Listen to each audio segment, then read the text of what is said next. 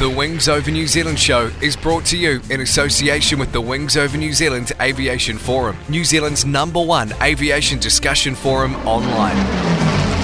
There you'll find discussion on all aspects of New Zealand aviation, from history to current affairs, and thousands of photos covering the Royal New Zealand Air Force, airlines, general aviation, warbird restorations, airshow news, sport aviation, home building, gliding, aviation media, and much, much more.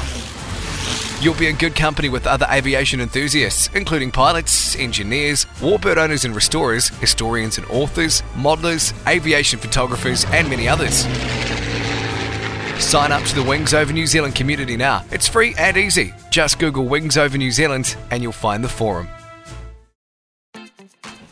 Hi everybody, Andrew Gormley, CEO of Classic Flyers here. If you're interested in classic aviation and you want to get up close and personal to old aircraft and see some of New Zealand's aviation history, come across the Classic Flyers, from Jean Batten Drive, Mount Maunganui, right on the edge of the airport. You can go for flights in old aeroplanes like Boeing Stearmans and Harvards. There's lots to see. Kids' parties happening here all the time. We have functions and function rooms, business meetings, and a great cafe with excellent coffee. If you'd like to be involved with Classic Flyers, we also have the volunteer groups who do all things from helping out with function work or just on the main hangar floor with visitors and guests or birthday parties, right through to engineers who get involved in restoring some of our wonderful old aircraft assets. Currently, at the moment, we've got a Grumman Avenger being restored and a de Havilland single seat FB5 Vampire. These things are all part of New Zealand's aviation history. It's a great place and it's in a good location. Come and have a visit. Check out the website on www.classicflyersnz.com. Extended. Hi, this is Peter Johnson from aerospace radio station Extended, and we bring you some of Europe's best guests. He's, he's been something of, of an unsung hero of the American space program outside those who uh, have made it their business to become aficionados of it. News. Some people will call you mad, some people will call you heroes, uh, uh, and everyone else is probably somewhere in that spectrum. It's uh, it's an amazing project to, to pull together from literally from scratch. And views. You've got to pick yourself up, dust yourself off, and learn from that experience. And that's not an easy thing to do, Peter, learning from your own failure. So why not give us a listen if you want to hear about warbirds, aviation, and the aerospace industry? Come over and give us a visit. aviation-extended.co.uk. And remember, there's no E at the beginning of extended. Extended. Welcome to the Wings Over New Zealand show with Dave Homewood. Welcome to the Wings Over New Zealand show. I'm your host, Dave Homewood. This episode's a bit different from the usual. It's the soundtrack from the recent virtual forum meet that the Wings Over New Zealand forum held online. With the isolation enforced on us by COVID 19, I came up with the idea of holding a forum meet virtually, which people could connect to through the internet. This was a bit of an experiment and it worked really well. There's also a video version which you can watch on the show page via YouTube. I will add too that this was such a success and I've had so much good feedback since that we're planning another one for the near future, so keep an eye on the forum. The recording begins with Phil Treweek, given a little bit of housekeeping before we get into the actual event. Here's Phil. Um, so Dave wanted me just to do a very short rundown on, on some etiquette.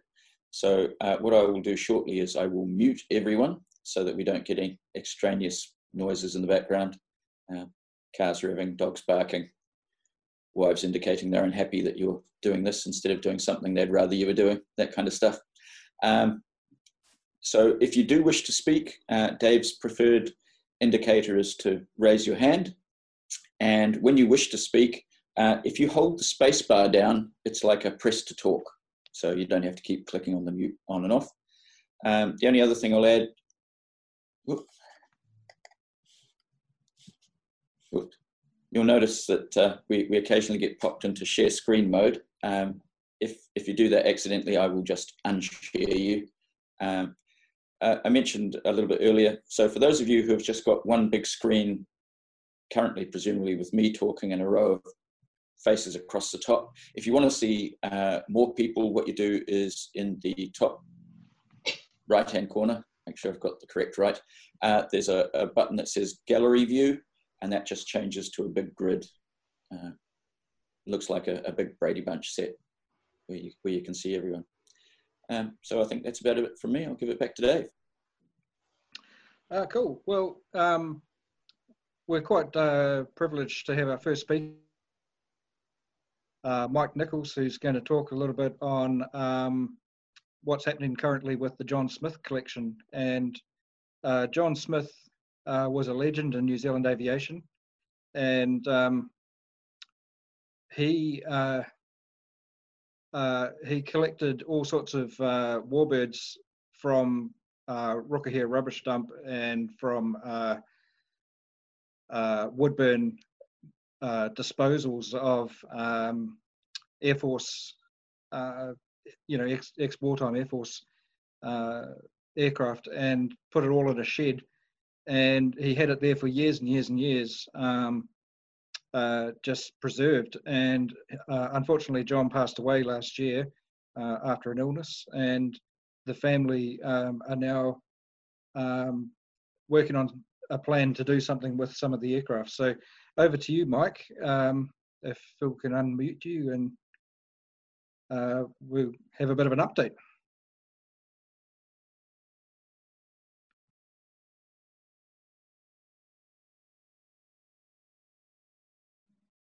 You need you'll need to unmute, Mike. Yeah, that's it. There we go. Right. Oh well. Good afternoon, everybody, and um, it's a pleasure to be talking to you all about this uh, very important uh, subject, or it is to me anyway, the John Smith collection. It's been, you know, a significant collection in New Zealand over the years, and it was something that was very dear to the heart of John for many, many years. I, I first met John back in uh, 1978 and visited him many times over the years. We we talked about a lot of aircraft related subjects, um, and I always found him to be very friendly and easy to deal with, very knowledgeable, great guy to talk to. He just had to be very patient. You know, there was, you know, rumours around and people talked about John being difficult to deal with, but I never found him like that at all. Um, you know, he was a very private person, of course, and he did sometimes get annoyed by people that just fronted up and expected him to drop everything and launch into a big tour of his collection, um, which is understandable, I suppose. But anyway, you know, it's a it's a shame that he passed away, but his legacy is the collection, and that collection is now owned by the Smith family. Uh, most notably, his brother George. George is 88 years old, a very sprightly 88 year old, I would say last time we were on the property, George was up on the roof of the hangar trying to fix some leaks and things. Very hard to keep control of them. Um, the other person we deal with is uh, George's son Robbie and his daughter Joe. Again, very nice people, great to deal with, and uh, you know they're doing their best to ensure that the collection is handled in the best way possible. Um, my involvement came about late last year with myself and uh, John Saunders, we're engaged by the family to sort and catalogue the collection, just give them a bit of advice on technical aspects and preservation and help to sort everything out so they could work out what is there because they're really not aviation people, so it can be quite difficult. Um, the collection itself, you know, consists of a bunch of aeroplanes that most people know about, and I'll go through those and I'll tell you what I can about them. But I just have to say that I, you know, I don't represent the Smith family, so some things I don't know and I won't speculate on. The other thing is the collection is made up of a, a huge amount of spare parts. I'd say so far we've catalogued in the region of five to 10,000 piece parts from all manner of aeroplanes. Um, some of the sorts of things we've come across are things like, you know, walrus floats, um, Canberra parts, Strike Master parts, Skyhawk parts, Huey parts, mosquito parts, Oxford parts, a lot of Hudson stuff, Harvard stuff. So all manner of things. It's very muddled, I would say. Well, not muddled, but just stored in the shed in no specific order. A lot of it was in stored in car crates. There are about 20 odd huge car crates that we've been sorting our way through. Um, just to give you an example of one of the crates we opened up, um, one of the boxes had a mosquito fin and rudder, a Merlin crankshaft, a whole pile of mosquito exhausts, P51 undercarriage legs, Oxford oil coolers, and a bunch of P51 ducting. And all of that was in one box. So it's a matter of trying to get all that stuff out, work out what it is, identify and catalogue it so the family knows what they've got. Um, the desire of the Smith family is for everything to be preserved in New Zealand if at all possible. Um, and that's a noble cause, I think, and something they're working towards. Um, John and myself and a bunch of other people have been over to the Smith site in Mapua. About we've done about 25 trips now, and I'd estimate we've put in something like 1,500 man hours trying to sort everything. We're still not finished yet, and there's still a lot to go. I'll just work through some of the stuff and what's happened to it. So there was some Bristol Herc engines over there that John had collected, obviously from um, Woodbourne. Those Bristol Herc engines have gone to the Bristol Society at Omaka. They've all been moved off-site apart from one which they've retained at Mapua. Um, a lot of Oxford parts. There was a complete Oxford cockpit section which unfortunately had been left outside and deteriorated badly. But all the Oxford stuff has gone to a collector in Auckland. Um, it's all been gathered together. So that's all been preserved. Obviously, all the Hudson stuff and R1820 parts are going to Bill Reed, who's got the Hudson that he got from John Smith a few years ago. Um, two Harvards. There's the remains of a Mark II Harvard NZ909, which um, was pretty much cut up. The rear fuselage is complete. Um, but that Harvard, along with 1068, have been sold to New Zealand Warbirds and will be moving north shortly. Um, there's uh, about two and a half container loads of parts and things to go north. The Baffin fuselage, which was there, that's making its way north to Don Zabritsky. He's got the other New Zealand Baffin. Um, it really just consists of a frame and an oil tank, but there's some parts in there that uh, Don said he can make use of. Um, there's a little bit of Devon stuff. Um, Mitt, Mitford Brereton, he's got the Flying Devon as uh, being engaged looking at that stuff. Um, in terms of the big aeroplanes, the P40N Gloria Lions, uh, NZ3220 is at Omaka at the moment. And myself and uh, John Saunders and a few other people are working on putting that aeroplane back together and doing some conservation and preservation, bit of repair work on it and assembling that. And that'll remain with the Smith collection um, exactly where will be decided in the future.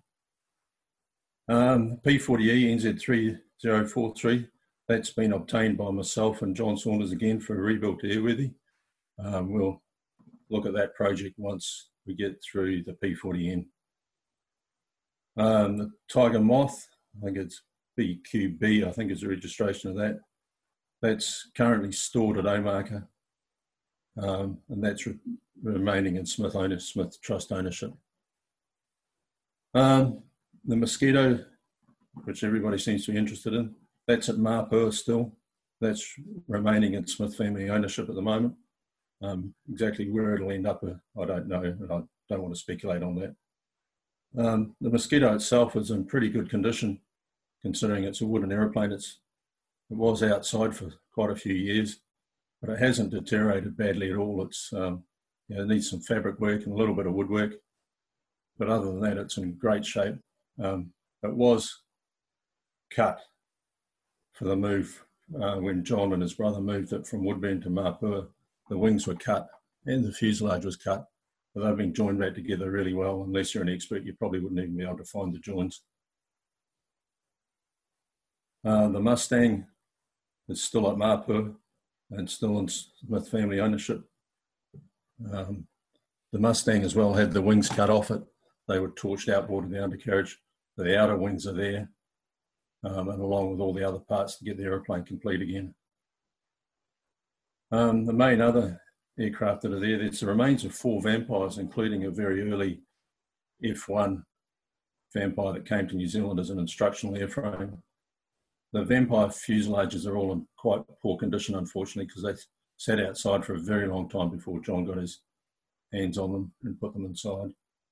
Um, there's a lot of Vampire parts, a couple of Goblins, um, and yet to be decided what will happen to all that. Um, I'd just like to remind people that the Smith's property is not really open to visitors um, unless you talk to somebody in range prior, but it's not a good time to visit um, while things are being sorted and rearranged. Um, I think in time, you know, everything will be available for public viewing. It's just a matter of where and when that happens. Um,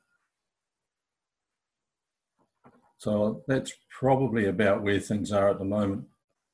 Um, I would just ask anybody if anybody's got any photos, particularly of the P40s at either the Smiths Place or at Asplin's or Rukuhia, would really like to have a look at those. Um, you know, we're trying to get the P40N back into its state it was when it was in the yard immediately after RNZ service. So photos are very helpful if you've got anything. I'd really appreciate that. So, Dave, questions?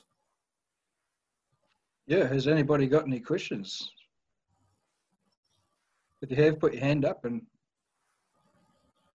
John, you got anything to add? Oh, Warwick. Warwick, unmute yourself. yeah. Hi, guys. Um, I've got a, the original um, photo album here from the late Dave Jenkinson, who worked at Larson. Oh, yeah. And I've got a few black and white photos, and then there's quite a few coloured slides. I've got all the originals. Um, I have had them copied, and um, Mike Leet from Hamilton has put them on Dave's website, I think, prior to this. But I can have a hunt through there and see if there are any P40 ones. We can, you know, see what they actually are. Yeah, that would be really appreciated. Maybe you could just send me a PM or something for it. Yep, yeah. thank you. Um, regarding your Mustang, has that still got the engines in it or not? Yeah, yeah, the Mustang's still got the engine in it and the propellers there, all the scoop and um, radiator and all that is there as well, all the tail, everything's there to make it complete. It's a very nice aeroplane, that. Okay. What about the Mosquito? The engine still with that? Yeah, yeah, the Mosquito's complete. It's all that's removed from it at the moment of the tail surfaces, the fin and the rudder and the horizontal, but they're all there as well.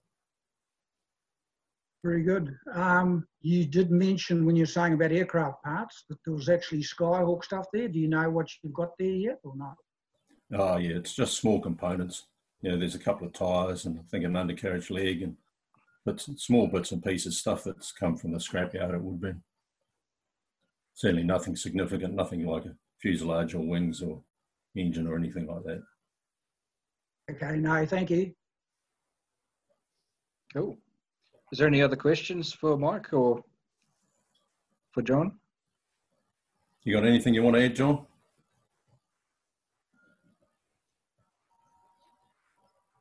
You need to unmute, John. Well, there we go. Yeah, that's it. Thanks, uh, thanks, Dave. Yeah. Hey, look, I just really wanted to add to uh, what Mike was saying there. You know, it's a pretty unique collection that uh, John uh, got over La Perle there. And we're just amazed, uh, really, that he managed to do it with so few resources. You know, uh, I mean, he, he did a lot of it with a Morry Minor and a trailer and uh, very little help, no money, no shed. Um, and when we look at it uh, 50 years later, it's, it's, it's amazing what he collected. And uh, I guess just want to emphasise the point that Mike made. You know, um, a lot of people have met John over the years, and everyone that had met him, I think, found him the same. They found him a very friendly guy. He's a pretty good talker, John. He could uh, talk the leg off several chairs. Um, but a very knowledgeable guy, very interesting guy. And as long as you had three or four spare hours, it was a great place to go and visit. Um, yeah, you know, you hear stories that he was unfriendly and he chased people off and he didn't like the Air Force and all this sort of stuff. But as far as I can figure out, that's all a load of rubbish. He, he got on well with uh, most, uh, you know, most aircraft people. And um, yeah, you know, it's uh, it's just amazing to see what he what he achieved uh, over his lifetime. Yeah. Well, thanks very much, guys, and thank you for what you're doing to um, sort out that collection. And hopefully, one day we'll see some of the stuff on public view, which it's never been really. It's uh, um, it's really good that the family wants to do something with it and and sort it out. And yeah, thanks again. Great. Yeah, my pleasure. No, I'll get back to the hangar and do some more work on the aeroplane. Great. Okay. Thanks a lot, Mike. Catch you Okay. later. Cheers, guys. And ladies. Well, that was that was really cool. That's um, good to get an insight of what's happening there. And um, on the the schedule, um, I've just got a little bit of a section here for discussion of any news or um, anything that's going on in aviation at the moment. And I, I just wanted to highlight one thing before we go any further. Uh, because of the whole um, coronavirus thing, uh, the annual service at Runnymede Cemetery is um, obviously not open to the public tonight, and this is uh, the cemetery of um, uh, airmen from World War II uh, in the south of England, and uh, they're actually doing a live broadcast, um, and um, the link for that, I'll just bring it up. The link is it's on um, the Forces TV network, so it's www.forces.net slash Runnymede. So if anybody wants to watch that, it's at 11 a.m. UK time, so uh, that'll be tonight here in New Zealand. Um, I just thought I'd mention that because I saw it come up on, on the internet. Um, one other thing I want to mention, which is a really good shout out, uh, if you haven't um, if you haven't spotted it yet, and I think probably the for me one of the highlights of this whole lockdown period has been the Air Force Museum of New Zealand um, has been putting uh, uh, photographs up onto their new archive, which has been going for a couple of months. It started just before the lockdown, and virtually every day, uh, Matthew O'Sullivan, the keeper of photographs there, has been putting up dozens of new, um, newly scanned, beautiful photographs from all sorts of uh, eras in the Air Force, right from World War One, right up till um, you know more modern times uh, with the jets and that sort of thing, and lots and lots of World War Two stuff. It's brilliant. Every day, it's the highlight of my day to just go in there and check what's new. So um, I just want to highlight that and uh, let everybody know the the link is on the forum. I, I can't remember. I haven't got it in front of me, but you can find it on their website as well. Um, now, uh, Mel Salisbury uh, wants to um, have a word to everyone here um, while we're just uh, having this chat, um, just about places in New Zealand um, with an aviation interest. So, over to you, Mel. Thank you. I'm off mute, I take it. Yep, you're good. cool. Um, yeah, usually we travel overseas. Uh, hopefully, most of you guys know uh, what we do. Um, take aviation enthusiasts off to the UK or Australia. Obviously, we can't do that. Our entire year's cancelled. So we're looking at what we can do here in New Zealand. Um, so I'm putting together a list of everything I can find that would be of interest. And I'm going to put two, two tours together a South Island and a North Island. Also, I think we have a lot of um, people that have travelled with us before that can't do the long haul or don't want to. So, uh, as you say, this whole COVID 19 is making us all do different things. Uh, and I wouldn't have considered doing a New Zealand based tour before.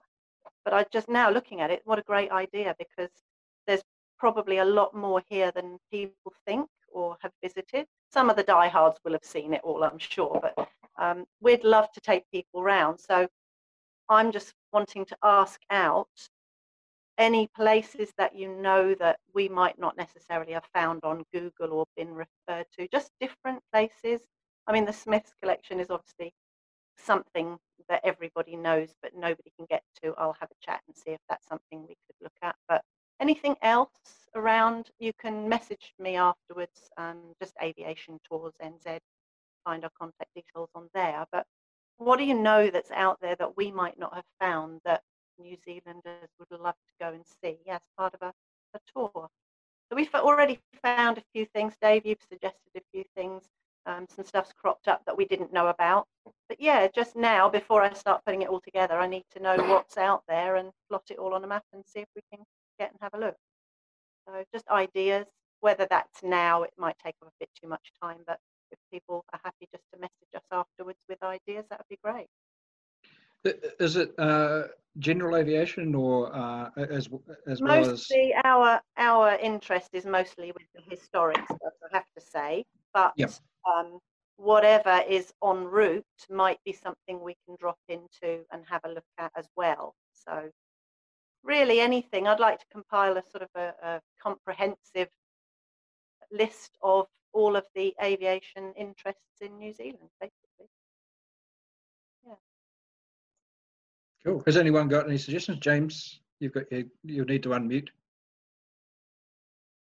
Hi there. Um, yeah, great, uh, great idea. Um, just a couple of thoughts to, to follow up. Um, even the, the most familiar places, like I don't know, the Air Force Museum, um, would be great if you were promoting it on the basis of having a presentation by the photo archivist or one of the key staff there. I think, speaking for myself, and I think a lot of people here would probably agree, what can often make the difference is going somewhere that you might already know well, but you get to talk to or listen to someone who really knows the stuff, as, as we are right now. Yeah. Um, and I think that's that's terrific.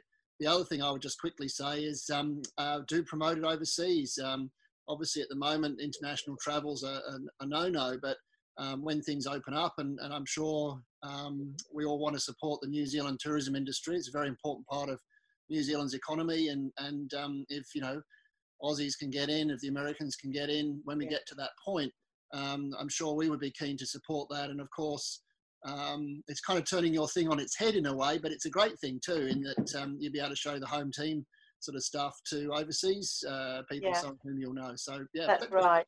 Pretty obvious stuff, but um, sounds great and, and good luck. Thank you.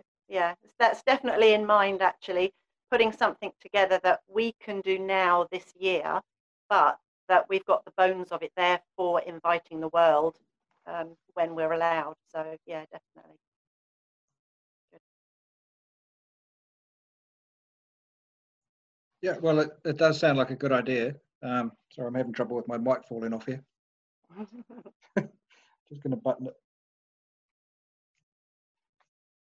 Um, no, that's. I think it's a great idea. Um, I've actually thought for a long time it would be good to have a, a sort of tour that you know, Aussies or, you know, anyone else can come and do a, a, national tour of our museums all in one one hit. So, yeah, good good on you. I think it would be good.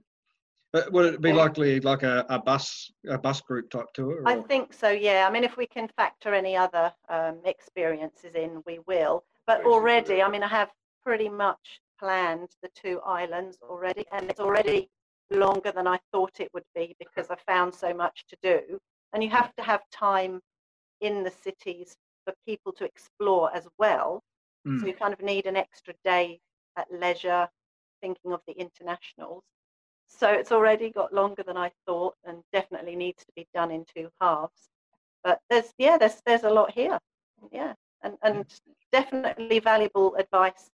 Trying to, and we do try and make everywhere we go a little bit special um, and add value and add more than you know Joe Public could get.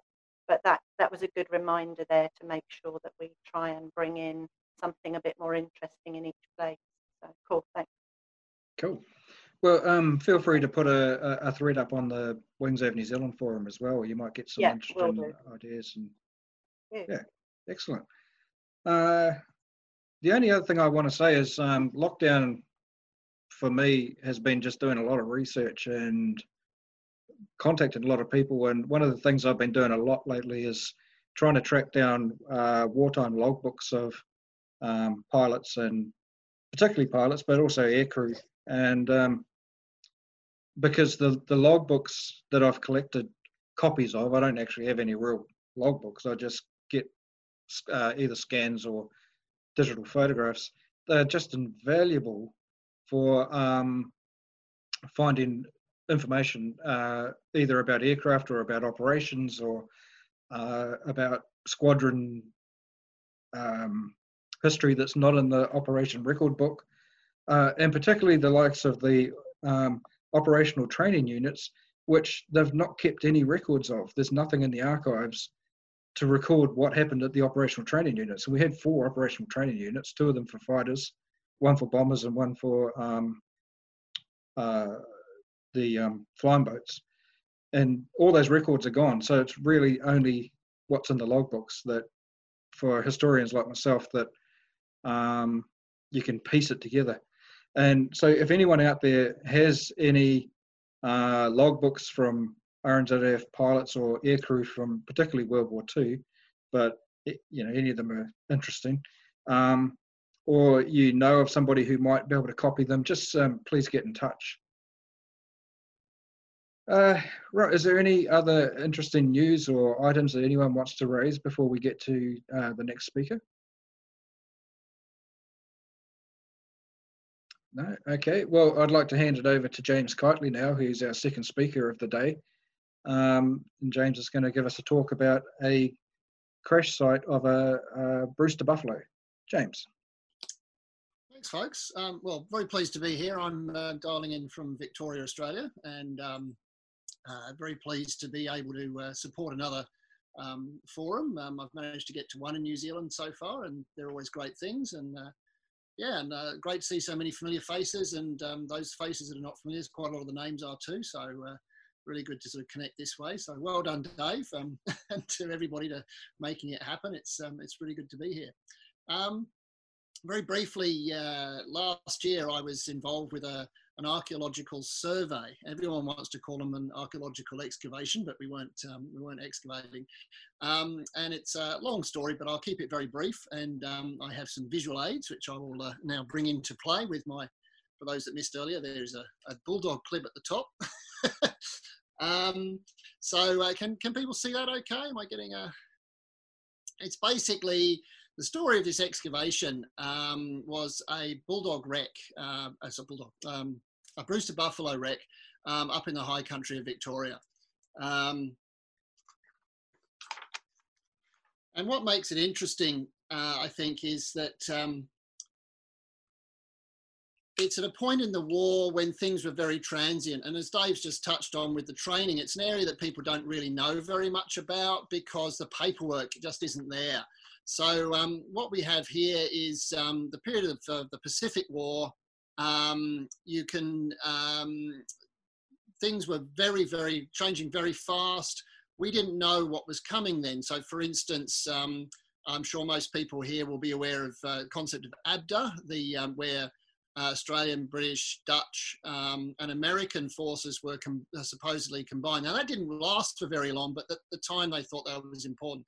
So, um, we're looking at buffaloes um, being a, a, particular type that was supposed to be very popular, very important then. Um, the buffalo, we all know, is really is a failure outside the use of the of the Finns. But um, we were desperate. We took anything we could get our hands on at that point. And the buffaloes, like several other types in Australia, um, at this point were we took them, we wanted them, and um, they were secondhand. You can see a great advert here that um, we found online um, for the, uh, the, the Dutch buffaloes and how they were going to you know win against these Japanese. The, presumably the Japanese wearing the bottle glasses we all know so much about that uh, didn't quite work out as planned. Um, so um, one of the key things was um, what were we going to be doing and where was it? So the wreck's not a secret; it's well known up on Mount Stanley. Um, Australia is not very high, relatively speaking, but we've banged a lot of aeroplanes into mountains over the years, and, and tragically, including this one, which was a, a fatal accident. Um, and the pilot was in en route from one base to another, travelling um, between Victoria and New South Wales. Um, apparently, it seems like he got lost, circled around, and hit the side of a mountain and was killed tragically. Um, we know about him. Um, Second Lieutenant um, Henry Null uh, Jr.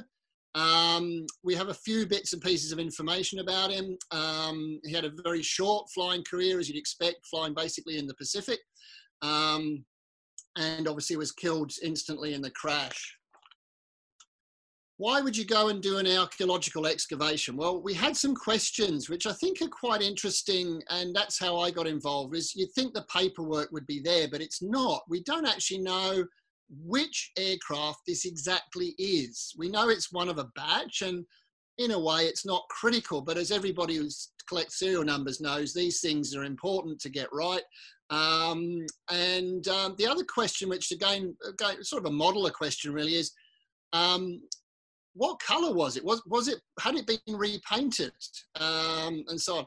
There were some other subsidiary questions, like apparently, um, as always with air crashes, uh, the engine was supposed to be misfiring before it crashed. Well, yeah, they always say that, and and so the question was, could we could we discover the engine was faulty? Well, that, that was obviously going to be a massively long shot.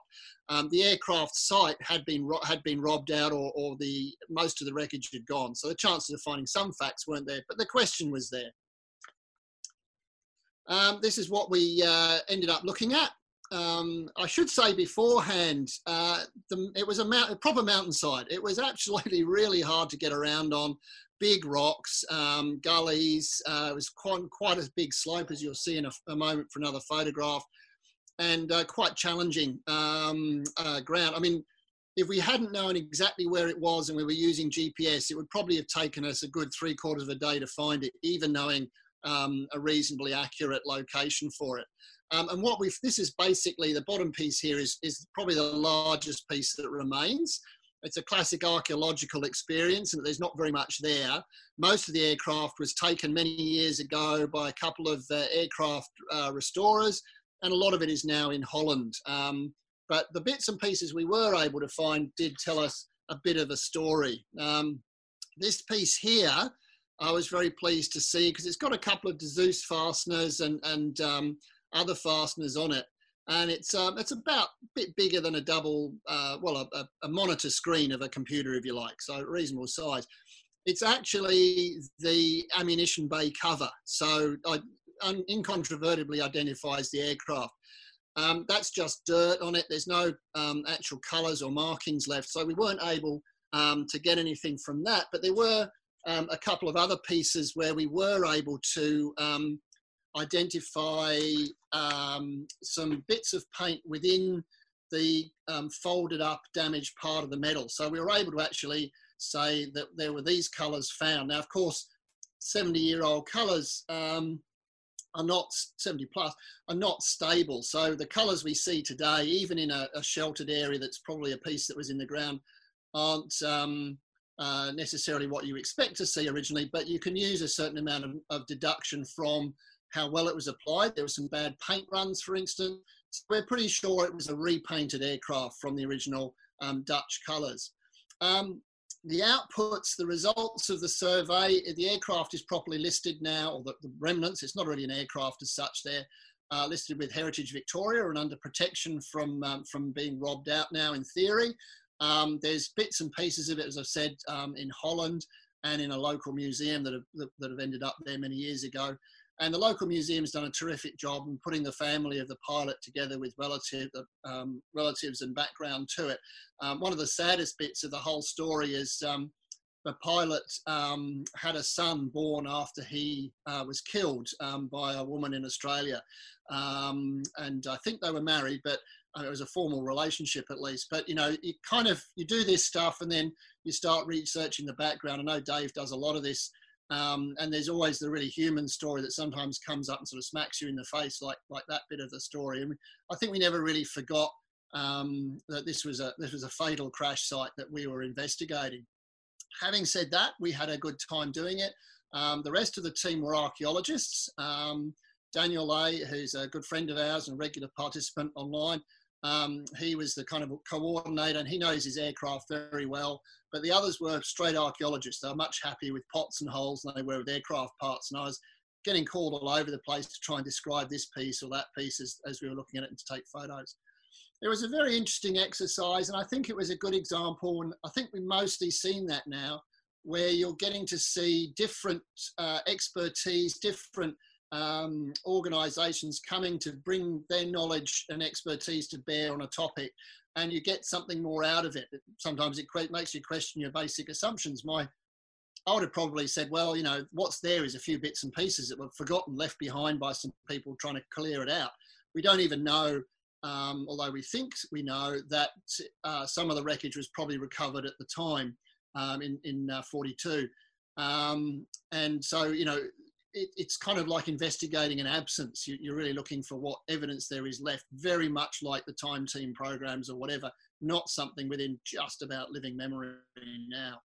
Um, so uh, where do we go from here? Well, the, the, main thing was the excavation was, uh, um, sorry, the, the, survey was um, marked up in the Heritage Register. Um, a number of publications were made, including one by me in Flight Path magazine here in Australia. And um, I will, with Dave, share a PDF version of that around so people who are interested in the full nitty gritty of the detail will be able to read that. Um, thanks to the Flight Path magazine, no longer printing, unfortunately, but um, we can now share that uh, particular article. Um, and some academic outputs as well. But it also made us able to quantify how much you can investigate from a wreck that's not really there anymore. It was actually more than we expected with things like colours. We got a whole load of um, serial numbers off parts. They haven't been fully tracked back now, but they will um, hopefully when we can match them to Brewster's um, records, and I'll come back to that. Um, that will give us an idea to be able to nail down the particular aircraft. And so a, a, top tip in the whole thing is, is don't go after Brewster aircraft. They're, they're one of the worst documented US aircraft companies compared to say North American or, well, you know, you name them, even Martin are probably better. Um, and that's partly because Brewster were an absolute disaster in World War II. Um, I think most people here are familiar with their aircraft, which were a bit of a non-starter, um, the, the Bermuda and the Buffalo and so on. But worse than that is there was some pretty major corruption, um, dodgy stuff about government money going astray. Um, it, there's some great articles online. Got a big, bit of a dig around about the Brewster Aeronautical Corporation. So um, the records that exist, which are not very many, a lot of them are gone, um, are probably a bit dodgy as well. So I can recommend avoiding Brewster as a, as a group to deal with. Um, final um, slide is just uh, us here. This is the team on the on the mountainside, and I just thought it, it, it's a good illustration um, really of, of how steep it was. They're just sitting on the hillside. There's me in the foreground there. Um, and we were working, you know, pretty hard to, uh, to move around there. Um, small team, but it was really interesting how we managed to get a, a, group of experts to, to come and come up with some different bits and pieces there. Um, I can go on about it. Dave says I have to keep it short, so I'm keeping it short, and he's quite right. That's a good idea. Um, but very happy to answer any quick questions. But bigger questions, I think, will be answered within the PDF. And as always, I'm contactable. Very happy to try and have a chat down the track. So um, thanks very much for having me, and um, great to see so many familiar faces. And well, thanks very much, Dave. Questions?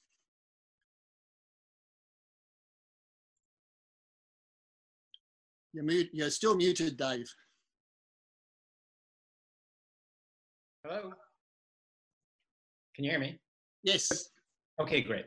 I do have one question. You uh, alluded to um, finding an individual aircraft serial number from part numbers. Is that possible? You can actually look at part numbers and actually find an individual aircraft serial number from part numbers. I would assume that part numbers would be the same from aircraft to aircraft, so it wouldn't identify a specific aircraft. But is that am I wrong about that? Can you find an aircraft serial number from part numbers? Thank you. Very good question. A very good point there, Carl. Um, yes and no, um, bigger no than yes. Um, so serial numbers on parts tend to be batch numbers or similar sorts of things. I'm not an expert on that level of detail, um, but we have enough that um, they are individual part numbers for that particular part. Um, now, if it was a more well documented company like North American Aviation, say, um, it may well be possible by cross checking the batch numbers and so on that you would be able to narrow it down. Um, obviously, in this case, we're looking at a small batch of aircraft from a very early period of the Pacific War. So they're going to be within a narrow um, group of the whole Buffalo production run, if you like. And I, I, have to say, we haven't, we, I haven't done the work, Daniel's the chap been doing that work, haven't managed to track back those numbers in detail yet because the records are just so fragmentary. Um, it's a classic example, and I think we've all been there, where you're looking at a huge amount of work that may come up with nothing. So where do you prioritize that? It's been down the list. We know it's in a batch of, I think, about a dozen aircraft. Um, and really, the point was an experiment to see if it was possible rather than actually being certain about this airframe. Um, I think we'd all like to have it nailed down, but how much effort are we going to put in at this stage? Um, the other thing is that other parts that exist in other collections, like in Holland, I think they're with the, the Dutch military aviation collection now, um, because obviously the Dutch have a strong connection. Um, that may well sort of help cross check the thing. So again, it's an example if if we really wanted to know, um, then putting in the work would probably come up with results. The thing I'd just say to finish that point though is it's a classic example. Whereas if this was a Spitfire or a Mustang, everything would have been nailed down years ago because they're the ones everybody wants to know about. Because it's a Buffalo, it was on a train, it was on a repositioning flight, South Australia, you know, long way from the actual war zone. Um, it's a classic example of the stuff that I find interesting. I know a lot of other people here do, um, but it's never going to have the traction or interest that uh, another um, more famous type might have. We also know who the pilot was, that he died, um, so there's no mystery there. Um, you know, if if if they ever find Amelia, that will kill an entire industry. You know, the whole point is Amelia is missing. It's not that we don't know; we know she's dead. There's no question about that. But the point is, mysteries are an industry. Um, knowing stuff is is not. So, uh, so I rambled a bit there, but I hope that answered. And great to talk to you, Carl. Thank you very much. Thank you. You did. Yeah, thank you, James. That was great. Uh, Kevin, you've got a question? Hi, James. Can you hear me? I can. Lovely to hear from you, Kevin. I haven't seen you since tired. yes, quite a while. Um, where was it going from and to? Uh, I see Mount Stanley's uh, somewhere near Beechworth, and um, so I'm assuming from Sale to somewhere north. Um, I will consult my article. um, where are we?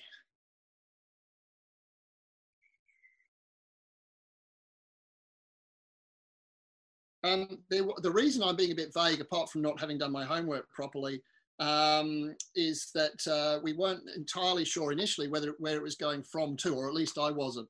Um, but uh, according to the slide, um, it was going from Laverton um, up into New South Wales to one of the main bases there. Um, I think I'm pretty sure I can't quickly find it and don't want to waste everyone's time here, but I'm pretty sure it's covered in the article. Um, what is interesting is that he was slightly off track by so flying from you know New, Victoria um, to New South Wales, a fair distance, um, not a huge flight, but a fairish distance, and he was about uh, 20 kilometres, so you know 10 miles ish off track, nothing major. Unfortunately, that's where the mountains were. Um, so it's a classic example, minor deviation from path, probable uh, bad weather, fair amount of cloud, probably trying to position himself um, to, to re, you know, orientate himself in a, in a, uh, a 180 degree turn and there was a big rock in the way. And it's a classic thing. He, he hit the mountain. We looked out from where, sort of in reverse direction of where he would have come in. And there was another mountain that he'd obviously missed or he'd just come in through a big wide valley. Um, and if, you know, you do those, they've only he'd been a bit higher or gone slightly different. So, um, but the article I will share with uh, Dave, and that's got all the SP there, Kevin. Okay, thanks very much. Yeah, bad weather's probably the answer to that. Yeah, Thank oh, you. definitely was part of it. Yeah. Uh, we've got a question from Zach Yates. Thank you, Dave. Um, thank you, James. That was fascinating, but I'm not actually asking for myself. Um, poor Matt Austin in in our chat. He's got an issue with the mic at the moment. There we are. Um, he's hoping he hasn't missed it in the ch- in the chat. But James, was the engine located? Uh, hello, Matt. so Matt's north of me in New South Wales, Zach's in New Zealand, and here we go. The wonders of technology. Thanks for the satellites. um, yeah, uh, great question. No, it was the, the engine wasn't there. Um, there were some parts, bits of engine. Um, what we don't know is we're not sure whether the engine was recovered at the time of the accident and maybe investigated and the records lost. There was no record found showing um, that the accident investigation showed um, problems with the engine or not. I think, as I've said in my introduction, and I think we all know, every time an aircraft crashes in any circumstances, witnesses say the engine was running roughly or doing something, or it's, it's an absolute given that accident, accident investigators basically ignore that. There were a few witnesses who heard the aircraft. It was in a remote area. It's, it's there's no houses anywhere near, um, but the town is uh, probably seven or eight kilometres away, so easily you can hear um, aircraft flying over. Um, so the, the engine wasn't recovered, and we don't think um, there's no evidence of the engine having been recovered by one of the um, Warbird restoration crews, um, but who, those guys pretty much cleared out what had been left there. So it's kind of one of the hanging questions I think that we didn't answer was how much disappeared in World War II, retrieved by the Australian Air Force, and how much was retrieved in the I think it was 1980s, 70s, or 80s when when the stuff was gone. Um, and unfortunately, still stuff does still disappear. One thing we were able to confirm though is that um, uh, there was a uh, either an engine fire, fire or a post-crash fire. There was some melted aluminium pieces, um, little globules. We've got some photographs um, which show that the temperatures obviously in the area were high enough to melt aluminium. Um, steel parts were damaged um, but not destroyed. Um, so you can probably do some plotting on the temperature range that the, the crash, probably a post-crash fire, the, you know, pretty inevitably um, went through. Doesn't prove the engine had a had a, um, uh, a problem before he crash landed. And you know, my take, as just as Kevin's just said, I absolutely agree, is that uh, dodgy weather, high ground, um, those are going to be the, the final contributory factors. If you had an engine problem beforehand, doesn't really change the end result, of course, and, and um, uh, doesn't put him where he was. He would have been heading in probably other directions if he'd been trying to recover from a, a, an engine problem. But that's complete speculation, of course. Are there any other questions out there? Uh, cool. Well, thank you very much, James. That was really interesting. I didn't even have any clue until this that there were buffaloes in Australia. So that's um... just if I can come in there. me neither, Dave. It's a learning experience. This game, mm. isn't it? Um, we actually had buffaloes in WA with some um, boomerangs, and um, they nearly intercepted some Japanese attacks. It's one of those little trivia points that I just love. I know some of the guys here do as well. You kind of go, oh, I never knew anything about because because nothing actually happened. Um, there was a an Australian um, Chinese Australian pilot, uh, Roy Goon is his name, I remember rightly, and he actually pressed an attack on a Japanese aircraft in a boomerang, and his guns didn't fire because they weren't set right or they'd frozen or whatever. And so the one chance for a boomerang kill was missed because the end, you know. So it's it's a trivia point. It didn't happen, but for us on the on the inside with these sort of passions, it's that's great to hear. But yeah, we had a few um, buffaloes here, um, and uh, they didn't do much. Uh, they ended up in training. Cool. Okay. Um, I notice, is that Grant McKeer in there? Yeah, I thought so. Hi, Grant. Um, my former co-host on the Wings of New Zealand live show. This is uh, this is the closest thing to doing the live show that we used to do on Warbird Radio. And uh, um, unfortunately, this week we learned that Warbird Radio is no more. The uh, the whole network is now deceased. So we're um, a bit sad about that. The archive and everything's gone. So unfortunately, uh, no more Warbird Radio. So rest in peace. Um, if there's any, if there's nothing else uh, that anyone wants to ask James or or um, bring up, uh, we'll go on to the third speaker. Okay, and our third speaker is Charles Davis, who um, is going to talk to us today about uh, his Strike Master. Where is Charles? Is he there? Ah, there he is. There's too many people. Hi, Charles. Hi, Dave. Hi, everyone. Um, is my audio working okay? Yep, absolutely fine. And, and can you see this uh, screen that's popped up? Yep.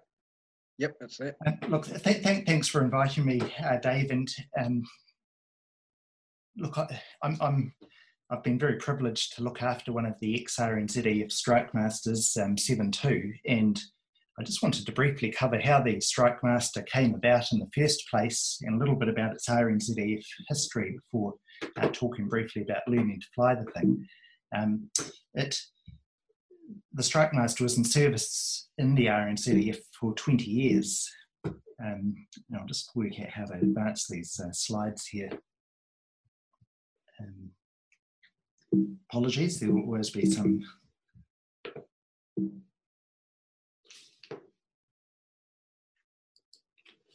It did work the other day when we did it. It did, didn't it? It's typical. How's that? Has that gone on to the next slide for you? Uh, No. no. You've unshared. Try this again.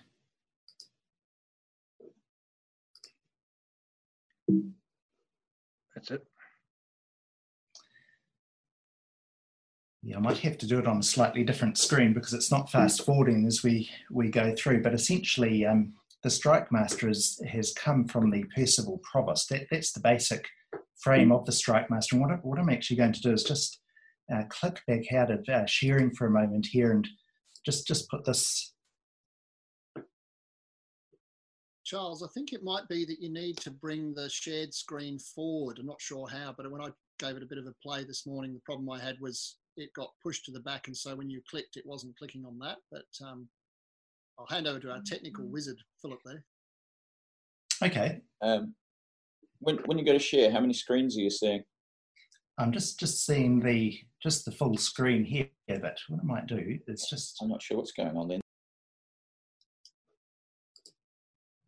Okay, I'll just I'll just apologies for a moment. I knew, knew something like this. Has that that popped up there? I might just just leave it like that and put that on a larger screen. Does that does that um does that show up like that? Yep. That's there.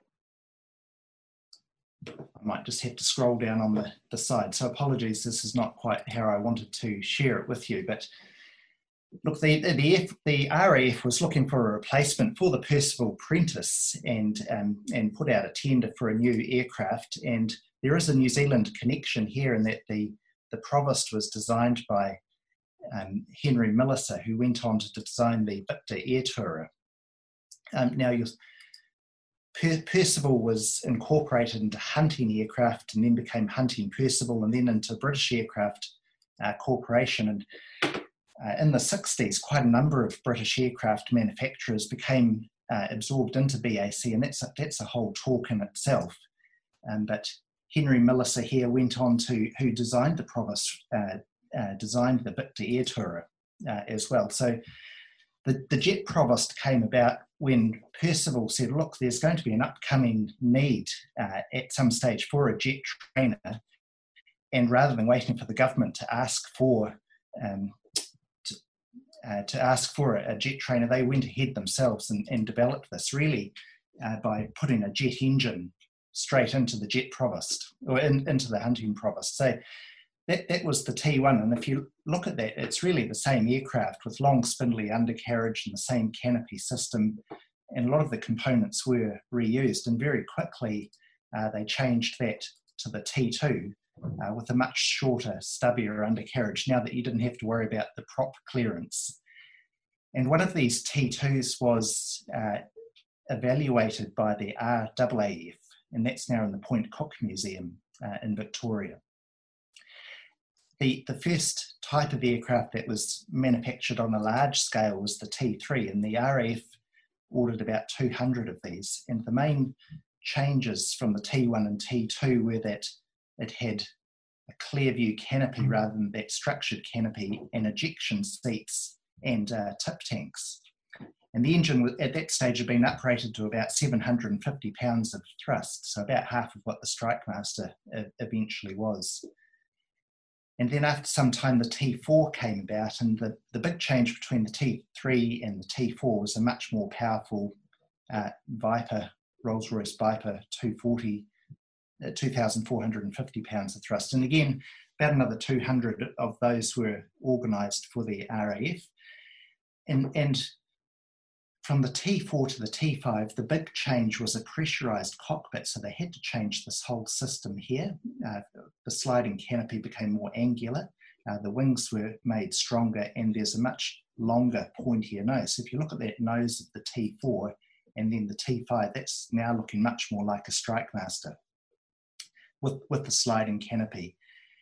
And, and about 100 of these were used uh, for the RAF, and there were uh, a number of export versions as well. And because this uh, design was so popular, uh, British Air, Aircraft Corporation uh, modified it to be used for light attack uh, for an, an, export version, put on four hard points, a much more powerful uh, Rolls-Royce Viper 535 engine and a strengthened airframe to be able to carry the extra ordnance uh, that was planned. So the first customer for that in 1967 was the Royal Saudi uh, Air Force, and that's uh, one of their aircraft flying over Blackpool uh, in the UK, close to where these were manufactured, and that's the uh, assembly line at Warton, and that's the first New Zealand Strike Master NZ6361 being built uh, at Warton.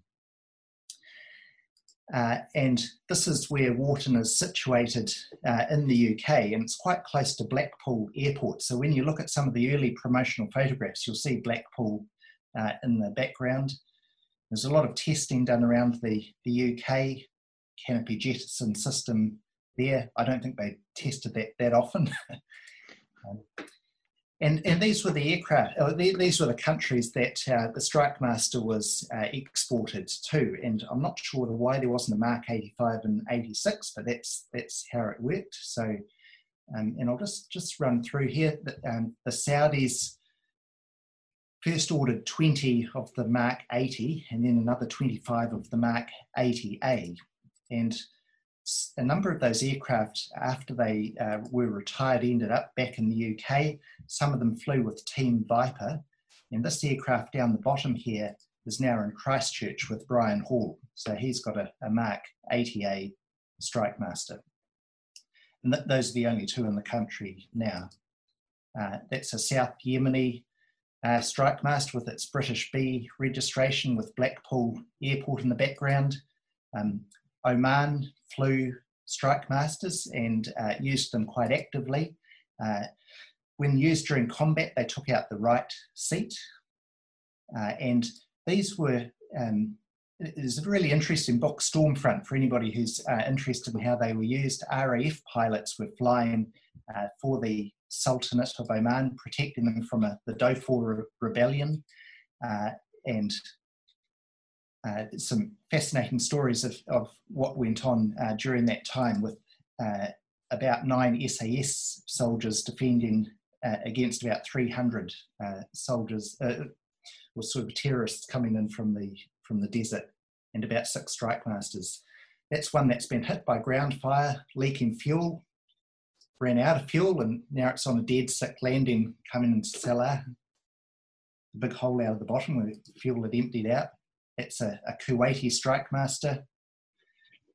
Singapore strike master, and that could almost be New Zealand with the Iroquois and the A4 uh, in the background there. Uh, Iggy Wood's book uh, is, is fascinating to read, and of course, he had flown in Singapore for a while and uh, flown Strike Master, and it's got a lot of interesting tales uh, in that. Uh, Ecuador used the Strike Master for counterinsurgency operations for a while, uh, the Sudanese had ordered 10 strike masters, and because of an arms embargo, only three were delivered, and the rest went to Botswana. Uh, and that's the first New Zealand strike master being test flown over Blackpool in 1972. And you note that the, the camouflage back then was a bit different. The, the, for, for the modelers, it's a, it's a much darker uh, browns and greens in those photos uh, with the French uh, Matra rockets rather than what was actually used in New Zealand. So New Zealand ordered 10 aircraft in 1970 and they arrived in the country in 1972. And apologies, I'm, I'm skipping through this quite quickly because of the amount of material I've previously accumulated, but that's other photographs taken on that same flight. So quite a different camouflage scheme to what we saw uh, later on uh, when they were repainted in New Zealand. That, that's the temporary B registration uh, there. Uh, there's some fascinating visit videos on YouTube when uh, they were having their official handover at the base in Warton. So the initial 10 were ordered, and the idea was that they would be jet conversion for uh, pilots going on to the Skyhawks. And then with the introduction of the Air Tourer, uh, there was a second order for a further six aircraft. So everybody went through the wings course, uh, all completed their training on a Strike Master. Now, from, from that first batch of 10 aircraft, uh, two were displayed at Farnborough. So here's 65 on uh, static display on the ground uh, and 64 being demonstrated doing, doing, a flying display again with these French uh, Matra rockets, which were never used in New Zealand. And from the second batch, 7.5 was also on a, static display at Farnborough before coming across. And BAC Corporation made quite a deal at the time that of the customers who had ordered the Strike Master 3 went on to reorder them. Uh, around the same time, the Australians had ordered the Macchi 326, and that was one of the other possibilities that New Zealand uh, had looked at at the time. So this is 6.1. It had been shipped to Wellington, then trucked up to Ohakea, and they came in batches of three uh, initially, being taken out of its crate. I'm, I'm, not sure if the engines were actually installed on the piers at the time. They, they were probably separate, and I'm, I'm, not sure about that. So gradually being put together, uh, and then it was test flown October 72, and then the jet conversion course started uh, a couple of months later. And here it was its, its first air show at Paraparaumu uh, soon afterwards. Now, one of the advantages of having a horizontal uh, jet pipe system was that you could operate off the grass. So here it is at Hobsonville uh, a few months after arriving. And you can do that without burning the grass. Uh, and here's the aircraft that I now lucky enough to look after in its initial delivery scheme uh, with this wavy demarcation line. And over time that changed uh, and the wavy demarcation line was taken off the tip tanks. Uh, so here, here's 7.2 and a couple of photographs. And then later the greens matched what the, the same greens that were painted on the A4s. Uh, so here it is in a much lighter uh, scheme. And again, this was during a period of time before the air trainers were introduced when Harvards were still being used and Devons uh, at Wigram. So once that changed, uh, the wings course, the, uh, pilots would do 80 hours on the near trainer at uh, Wigram, then come up to Ohakea to do 50 hours on a Strike Master. Um, here's, here's an interesting photograph, and, and this comes from that uh, recent uh, uh, the, the, museum collection going online, 1976 at Ohakea with the 14 Squadron, 75 Squadron flight line, a couple of visiting 707s, Bristol freighters, Herc, DC3s, Harvard, Iroquois. Those those were the days uh, for sure back then. So the Strike Master was part of 14 Squadron, which was disbanded in 1992 uh, and, of course, recently re- reformed when the Texans were introduced.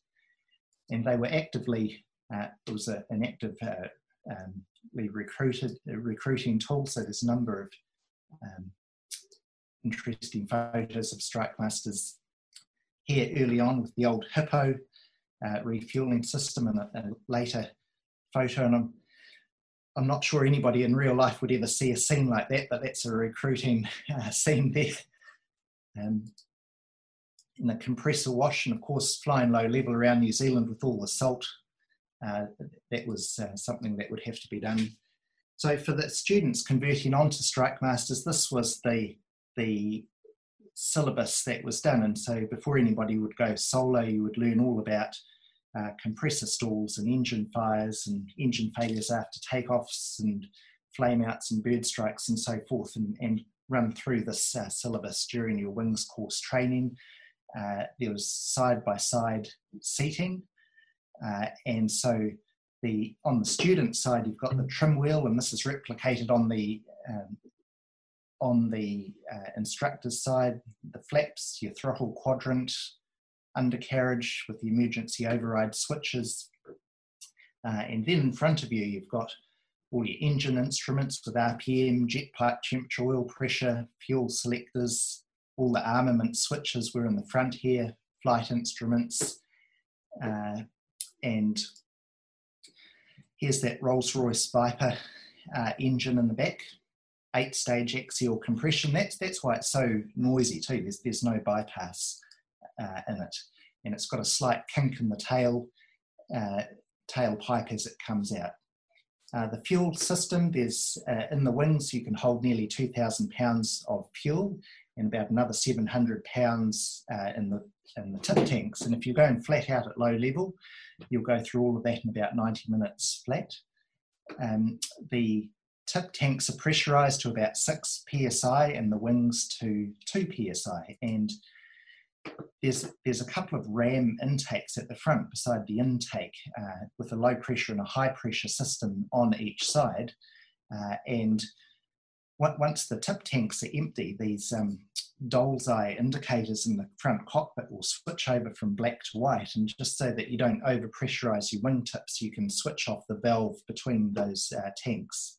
And that's something you'd switch over before, um, off before aerobatics as well, so that you don't have uh, fuel sloshing between the tips and the wings.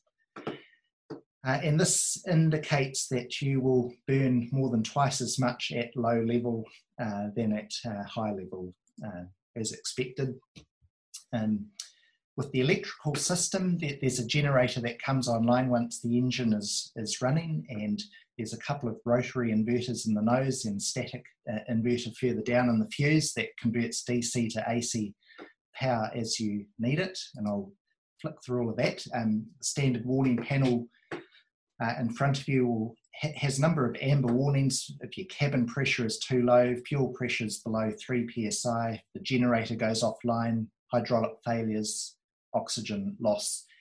And then there's a fire warning system that has an audio warning as well. So down the jet pipe, there are four thermocouples in the uh, uh, that will detect if the temperature is too high, and that will send off quite a loud tone in your ears. And that's something I've never experienced, but something that we always test before and after flight to make sure the system's working.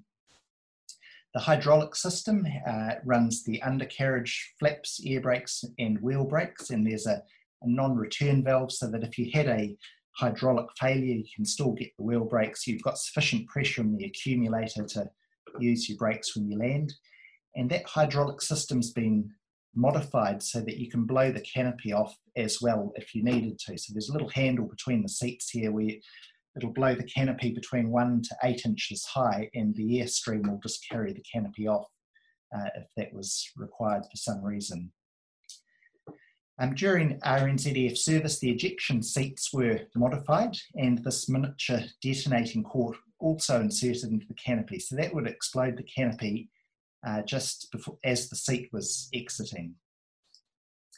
Um, there's an oxygen system in the nose, uh, and there's a couple of canisters here that will hold 750 litres and 2,250 litres of pressurised oxygen, and that's enough for two big guys heavy breathing for about four hours. So we don't have to top that up uh, that often.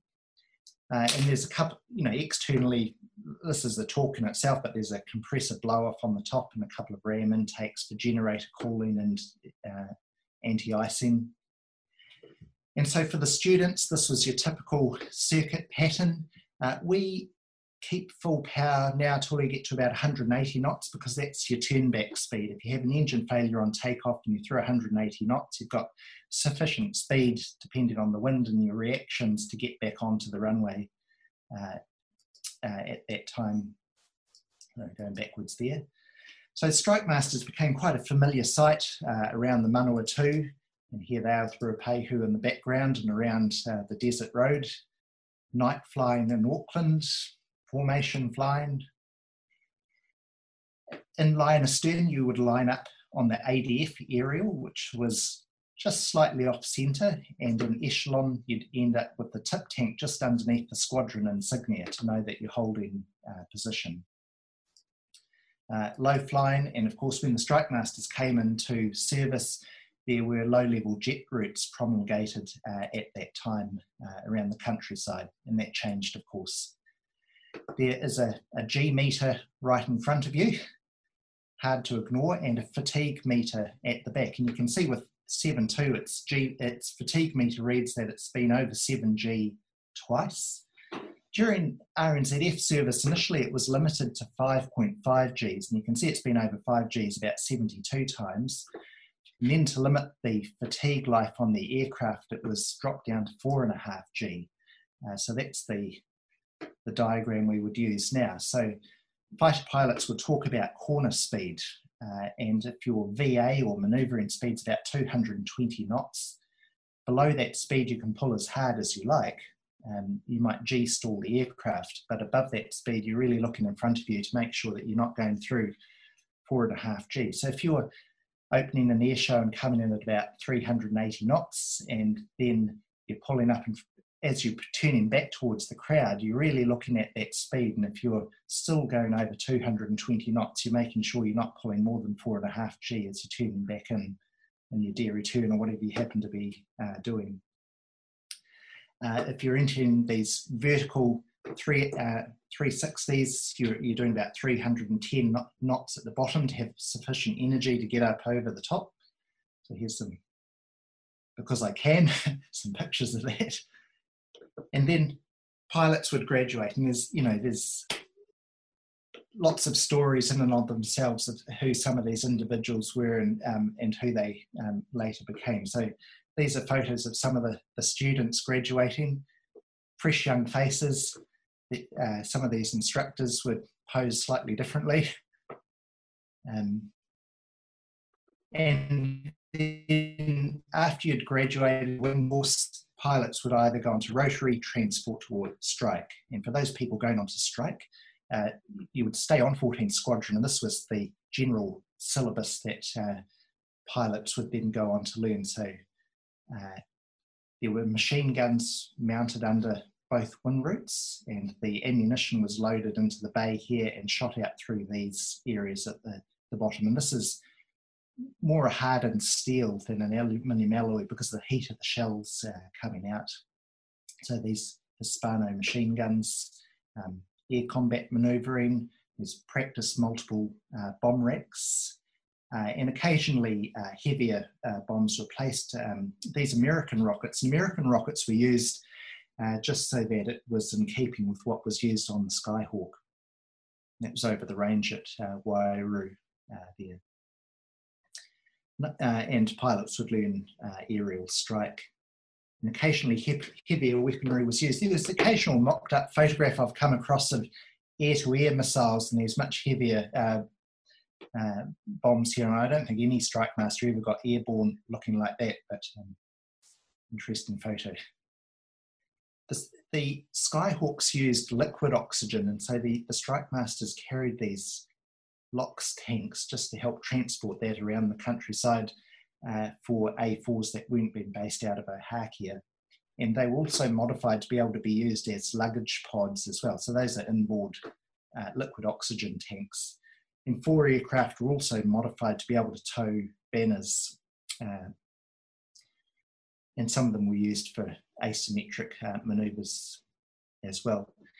Now, 14 Squadron would have a Falcon's Roost uh, exercise uh, every year, and that went right from Kaitaia down to Invercargill. So I've picked out a couple of photographs here over the prison at Invercargill, uh, Dunedin from the control tower.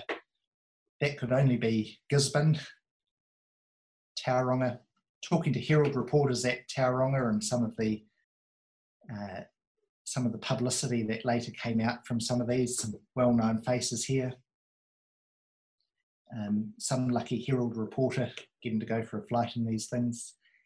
The last two camps were held at Hokitika and at uh, Gisborne, and there was a, a, combination of both Aermacchis and strike masters at those uh, Falcons Roost uh, camps. So that, that last camp at Gisborne, there was an awful lot of rain, and these strike masters had to be towed out of the grass there with tractors. That was getting ready for the last photo op into the the Merc there at Gisborne, and this was soon before the strike masters were farewelled. Um, and of course, they were involved with all sorts of other exercises uh, during time, and the most well known was Triad 84, uh, before the Lange government uh, had the nuclear free policy. And 10 strike masters had been based at Whenuapai to defend the, the base. And one of them got a kill on an F 16 uh, during that uh, exercise, too. From the public's point of view, they, they commonly appeared at uh, air shows, here showing the ejection sequence. Um, that was a very much younger me uh, many years ago uh, at Ardmore. Uh, and I think just as the strike master was about to be retired, uh, this, this is a photograph I took from the top of a camper van on the crowd line at Wanaka. I think this was one of the most impressive strike master displays I ever saw uh, flown by an ex-RAF uh, exchange pilot.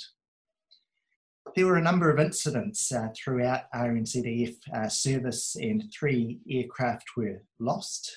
and I'll just briefly go through those. The first was when three aircraft were on a NAVX in the South Island, uh, and at the end of that NAVX, uh, the aircraft met up to fly over the parents' house of the uh, pilot who was leading the formation, and the second pilot uh, hit power lines, uh, and the same power lines had been hit by a top dressing aircraft about 20 years previously, and as the wires were joined together with the swage, that swage had wrapped around one of the pylons uh, underneath the uh, underneath the wing, and that um, if that hadn't occurred, it's possible that the strike master might have just flown straight through the pylons, uh, and that pilot ejected uh, really just as the jet was hitting the hillside. Um, there was a, one fatality. Um, Craig Tanner, uh, who is one of the instructors uh, on Falcon's Roost exercise at uh, at Tauranga, uh, was seen to have um, been in a dogfight and uh, just started the ejection sequence. The canopy flew off, but um, sadly didn't get out.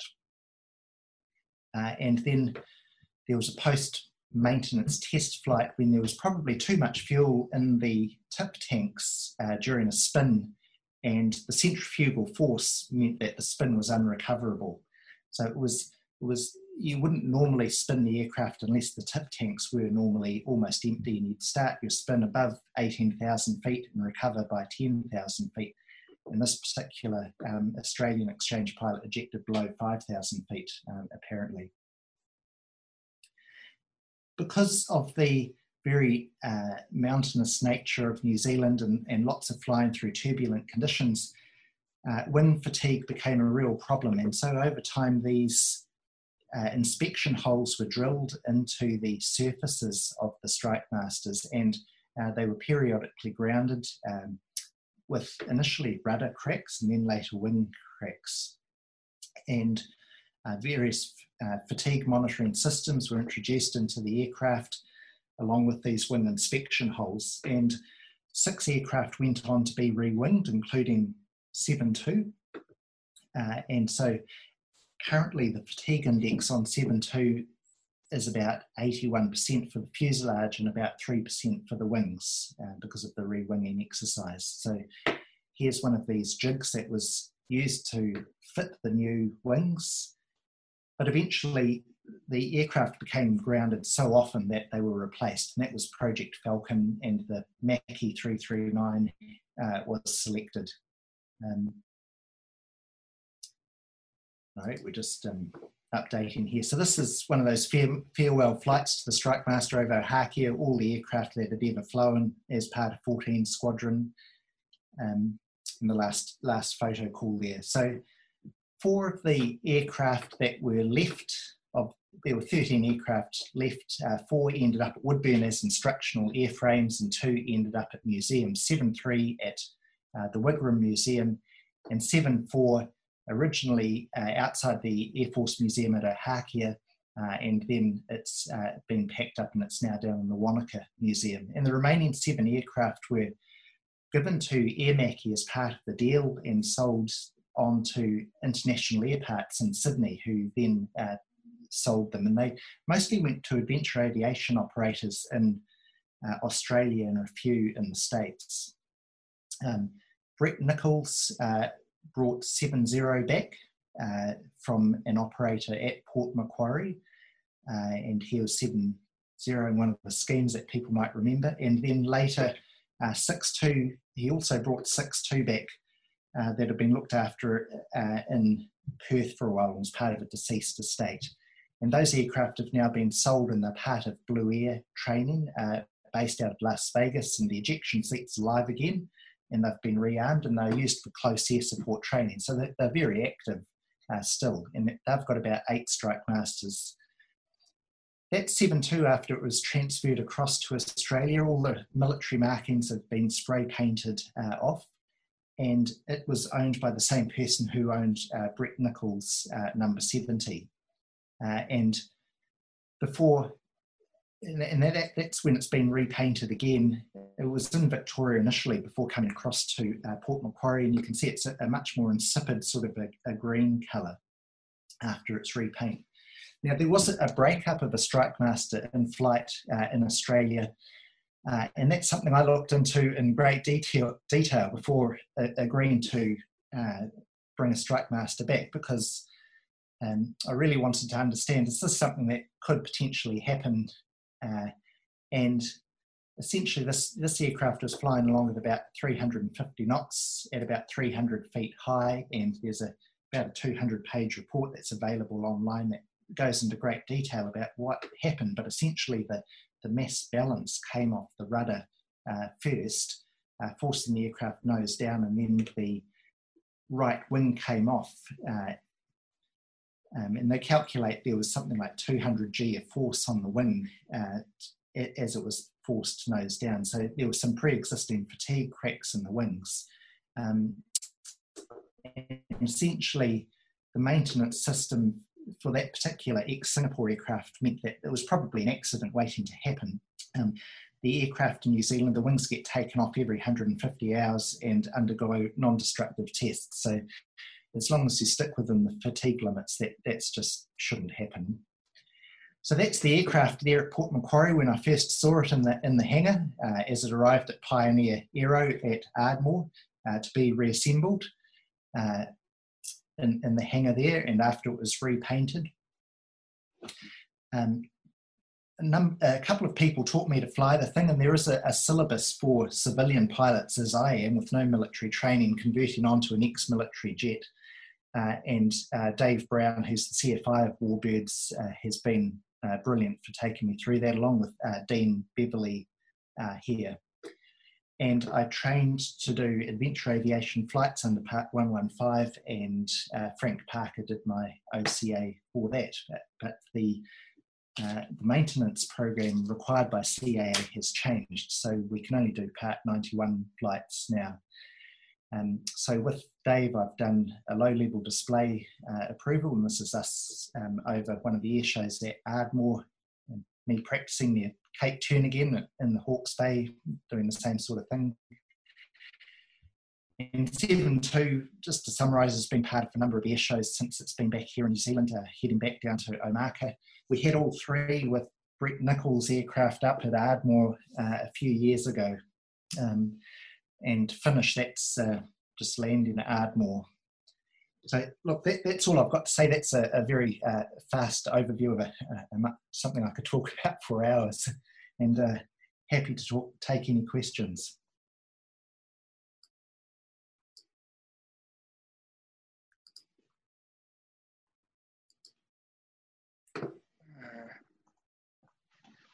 What, what was it that uh, actually made you want to want to buy one and bring it back to New Zealand?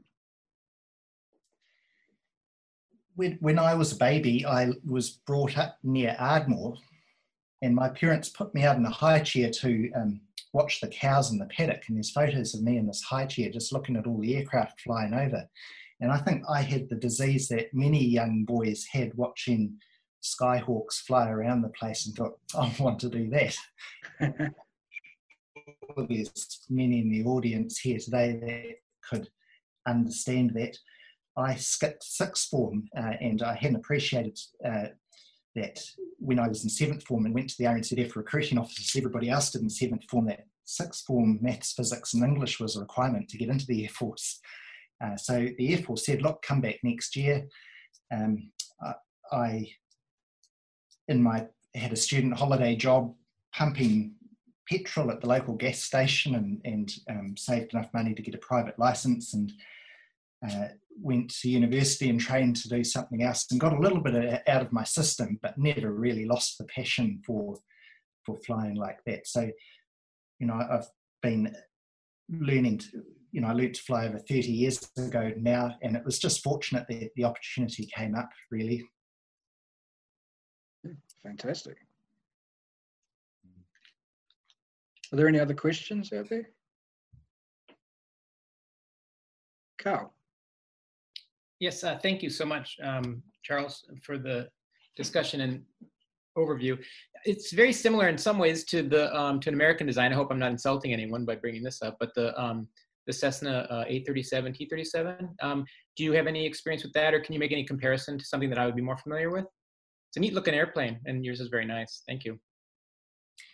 Thank, thanks, Cal. Um, I, am not an expert on the A37. There is one based in Tauranga uh, at the moment. Uh, it's got two engines, and the performance is pretty similar, but the fuel burn is about twice as much.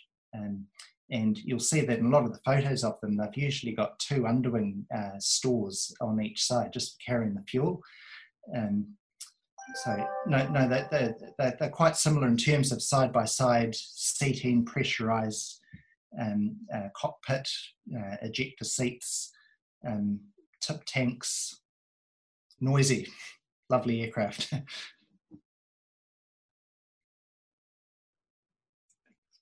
Great. Are there any other questions, anybody? Uh, Errol. Errol? Thanks for that. Um, could you just um, tell us what the situation is with spares at the moment? Always an issue with these uh, older jets, of course.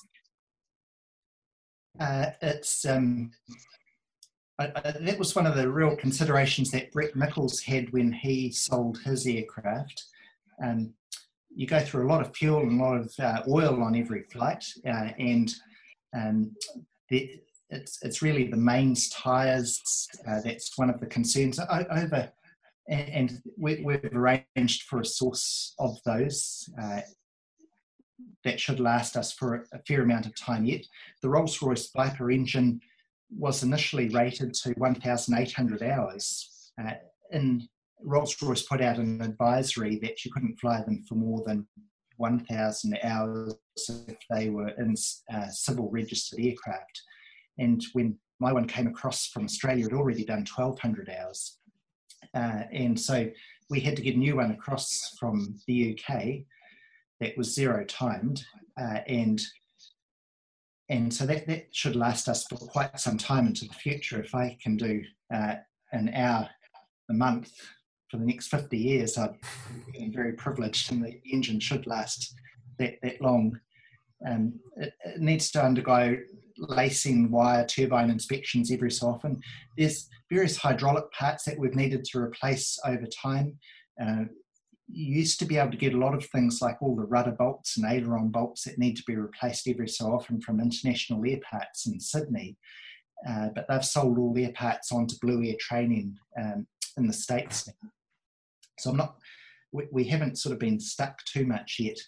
When you import these parts from Australia, it's um, important not to say that they're for a military aircraft. Um, and it's, it's, it's cheaper sometimes to fly over there yourself, put them in your cabin luggage and come back uh, I think if we ever got a crack on the windscreen, um, that, that would be the real, uh, that, that would really slow us down because parts like that would be difficult to come across. And if you just block your ears, uh, Michael Williams there for a moment, um, probably what we'd do is a dawn raid uh, down at Woodbourne.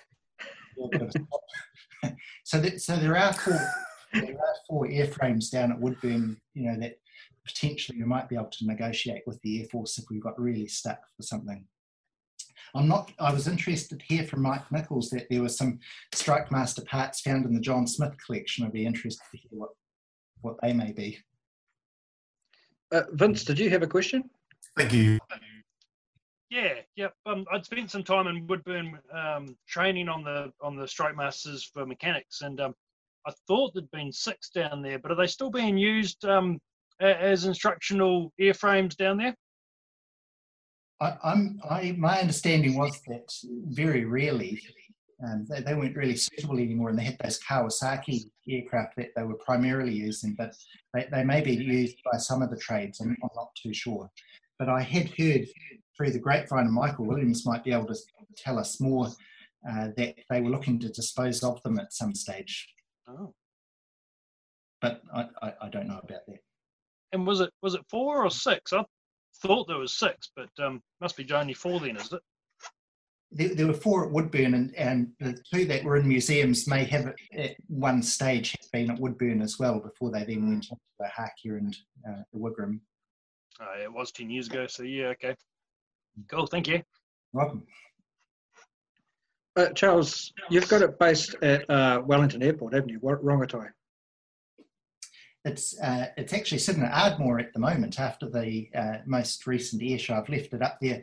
One of the issues I've had at uh, Wellington is that every time you get a southerly coming through, you get a little bit of salt. Uh, and uh, in one of our recent maintenance checks, we've just noted a little bit of pitting on the front of the engine. So we're spraying some ACF 50 up the front uh, every month or so just to minimise the risk of that. You know, you've taken off some of the panels and you'll see salt crusted underneath. So Wellington's extremely harsh on airframes. So we're actually looking for a base uh, somewhere else that um, will preserve the life of the aircraft for a bit more. So, um, yeah, watch okay. the space. Hamilton would be good. Cambridge. yeah. we'll go grass paddock over the road. uh, James, you got a question? I think phrase more of a comment. A really good question from Kyle Winter earlier about the similarity to the A37 or T37, A37. Um, I've got a friend in the States uh, who has a um, uh, T30, uh, T37, and of course, um, the Temora collection very famously has an A37, which is basically a Hoonmobile for air show work. Um, and the key difference, I'm just wondering, Charles, um, from your obviously extensive research, the A37 and the T37 look very similar but the performance is completely different because the um, the A model has a much more powerful engine. I don't know the numbers, um, and they're a world away in terms of capability and, and aerobatics, which is obviously the main interest today. Um, is the Strike Master significantly more punchy than um, than it was as the JP? Uh, that, that, that's debatable. And if you ask some of the RF pilots around, they'll say, look, it's it's a little bit more than a T5. You know, it's got a the the thrust of the engine is significantly more, but it's also a heavier airframe. It's a strengthened airframe. Uh, my one's had the cannons taken out of it, so that, that weight is gone. Uh, and if you're not carrying all the underwing stores, then it is it is it is reasonably punchy. It's probably fairly slow acceleration compared to some things. Uh, it's probably more than an A37. With, with the Strike Master, you're burning about 23 pounds per minute of fuel at low level, and at high altitude more like 16 pounds a minute. Uh, if you look at the A37, it's almost double that. You know, it's about 45 pounds a minute. I, I spoke to somebody recently at the Tauranga one. That that's could potentially be for sale if somebody wanted to put in a bid, but you'd really want to work out the fuel bills um, beforehand. Speaking of, uh, I don't know a lot about the T37 and A37 comparison. Speaking of the fuel burn, have you been stocking up on fuel while it's cheaper? Oh, look, I, I would have if I could have. Crossed my mind. yeah. Uh, Warwick. Yeah. Um, thanks for your talk there.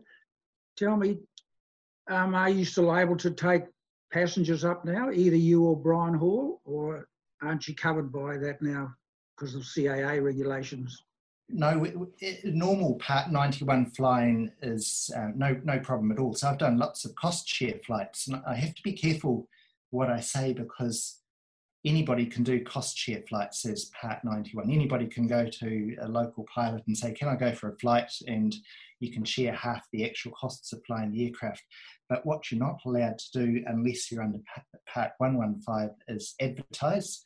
And so that's why i have to be careful in a more public forum even just talking about it um, and you're not allowed to make a profit so taking passengers is, is no problem at all and i I'm not sure how many passengers I've taken over time, but you know, probably 30 or 40 at, at a guess since I've had the aircraft.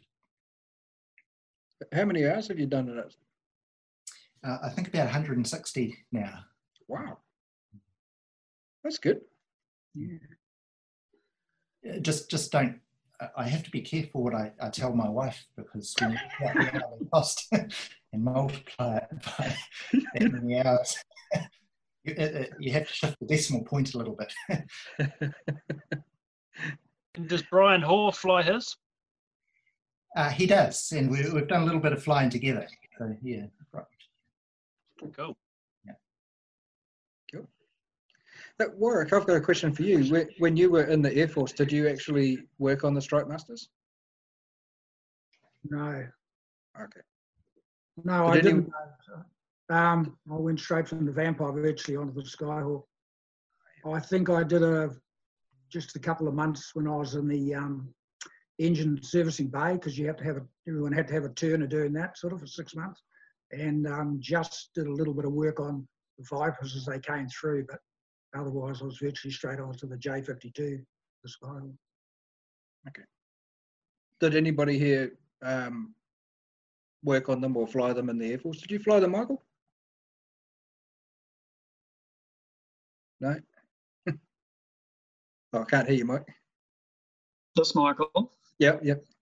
Uh, yeah, I am rated in it. I, I've um, got some experience on the Strike Master, but uh, not as part of the RNZAF service. No. Oh, okay, okay. yeah. In fact, it's interesting. All of the pattern speeds, handling speeds, aerobatics, everything is the same as the Texan. You can uh, ultimately make a Strike Master go faster, not not a lot faster, but faster. But um, what, everything else is uh, the same speed. In fact, that circuit pattern is exactly the same speed. Wow, that's very interesting. Cool. Is there any other questions for? What was that? Only two pounds per nautical mile though, which is about uh, yeah eight eight pounds a minute. Right. Okay. Wow. Makes a difference. Sure does.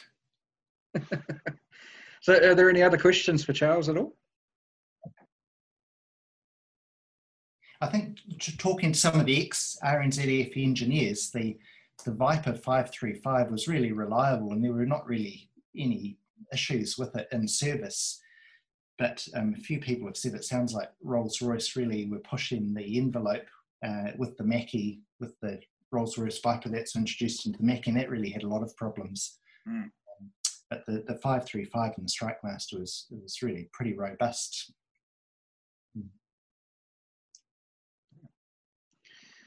Well, thank you very much, Charles. That was really fascinating. Actually, I, I enjoyed that a lot. And uh, yeah, um, I guess we're pretty much done unless anybody has anything else they want to say. I want to thank everybody for attending today. It's been um, it's been a great experiment to to have a go at this. And um, hands up if anybody thinks we should do it again in the future sometime. Wow, that's most of you. That's all For of you. sure. Yes, Uh, please. but just- just- yeah. Just like to say a big thanks uh, to Dave uh, and Phil, Yeah, yeah. particularly for bringing it together and making it possible to happen. And uh, I've certainly enjoyed myself. And uh, yeah, definitely, let's do it again. Agreed. Well, I want to say particularly thanks to Phil because this wouldn't have happened without Phil. Uh, I had no idea about Zoom at all until I got the link from Max um, a few weeks ago for the the airplane geeks thing. I'd, I'd never even seen it being used, so I just followed the link and it worked. And I thought, hey, this is cool. And what a great technology! It's just amazing. It really is. Um, and the fact that we can connect from all around the world, and we've even got a Tasmanian on board. so, so no, it's uh, it's really good. Um, cool. Well, thanks very much, everybody, and uh, I'll probably call it quits here.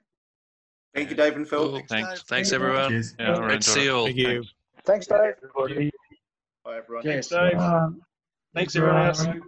See you later. Cheers. All good. That was the Wings Over New Zealand show with Dave Homewood.